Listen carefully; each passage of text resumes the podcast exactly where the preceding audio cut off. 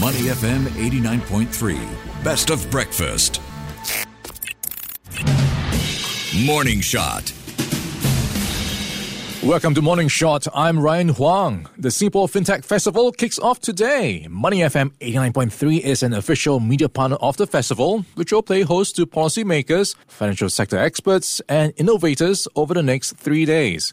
With progress in artificial intelligence, quantum computing, and decentralized networks shaping the fintech industry's trajectory, the issue of digital inclusion is more important than ever. And that's going to be one of the key themes tackled at the festival. For more insights, we're joined by Leong Sing Chiong, Deputy Managing Director of the Monetary Authority of Singapore. Sing Chiong, thanks for joining us on the show today. Hi, Ryan. Thanks for having me on the show. Hey, lots to talk about, but we want to dive into digital inclusion. We understand that's going to be covered extensively at this year's FinTech Festival, including today's keynote by the IMF's Managing Director, as well as in the fireside chat with Singapore's President, Mr. Tharman. So, how can digitization promote financial inclusion, and what kind of role does MAS play in driving this agenda? Thanks, Ryan. It's an important question. So the first point I would make is that uh, finance exists to serve a purpose, which is to support the real economy, meet the financing needs of people and businesses, and meet these needs well. Uh, traditional finance has done this well over the years, but with digitalization and digitization powering the growth of a digital economy, it can do an even better job. So what MAS has done is threefold. First, maintain an open stance towards technology and innovation in finance. Uh, this gives space for innovation and finance to grow. Second, identify key ingredients of a foundational digital infrastructure that enables inclusive finance to take place. These uh, key ingredients are present in many economies, but to different degrees.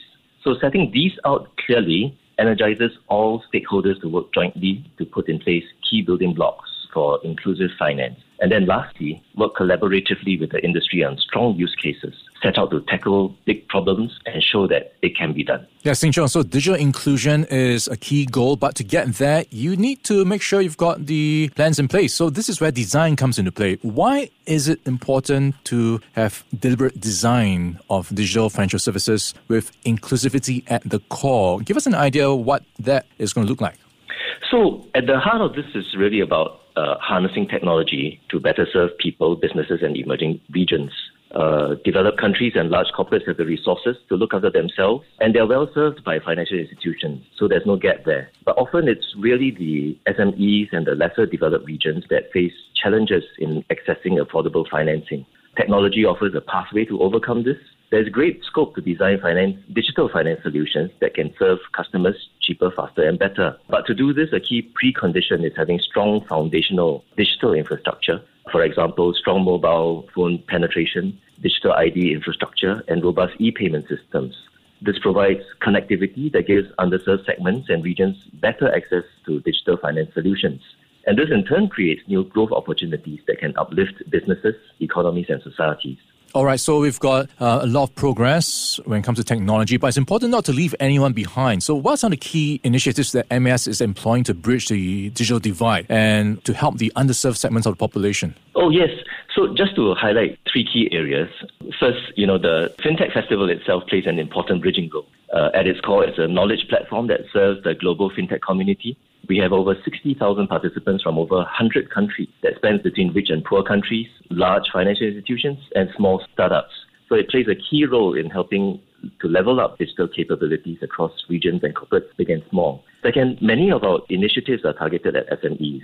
For example, the MAS and the UNDP announced yesterday Universal Trusted Credentials Initiative aimed at helping SMEs develop digital credentials that give them better access to financing. And third, talent development. Uh, with uh, technology and innovation evolving so quickly, a key focus is training up our people, uh, providing opportunities to upskill. So this allows SMEs and developing regions to keep pace with the new opportunities that come with a digital economy. All right, so quite a broad-based plan to address the digital divide. We are in conversation with Leong Sing Chiong. He's the Deputy Managing Director of the Monetary Authority of Singapore. So when we talk about Singapore's Sing Chiong, where does it stack up when you compare to other countries, both in the developed and developing regions?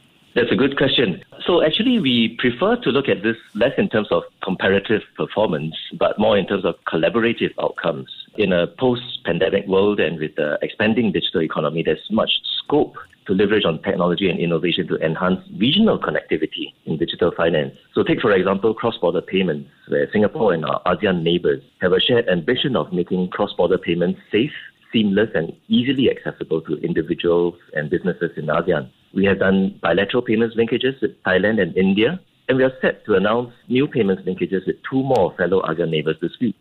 Um, we are also studying the potential of uh, implementing a multilateral payments gateway, both within ASEAN as well as beyond. If done well, this can help achieve ASEAN's ambition to uplift financial inclusion in the region and digitally connect our people and businesses with the rest of the world. All right, so it's a bit of a win win game here where if everyone progresses, it's going to benefit everyone. So if you look at the collaboration with international partners and other regulatory bodies to share best practices to help promote that cause of inclusive fintech solutions, what can we expect at the festival that's going to be coming out?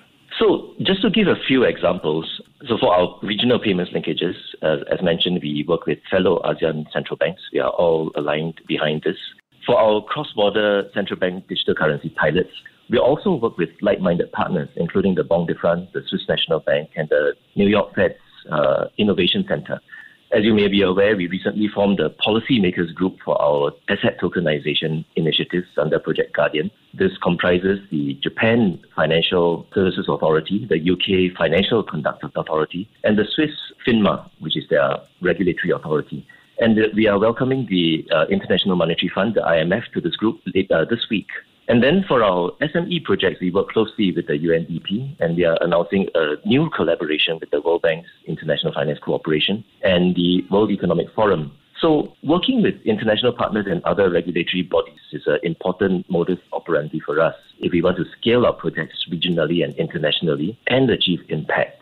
We need good international partners who are on the same page with us. All right, being on the same page is important. And of course, we are going to be looking out for more to come out from the Singapore FinTech Festival this year.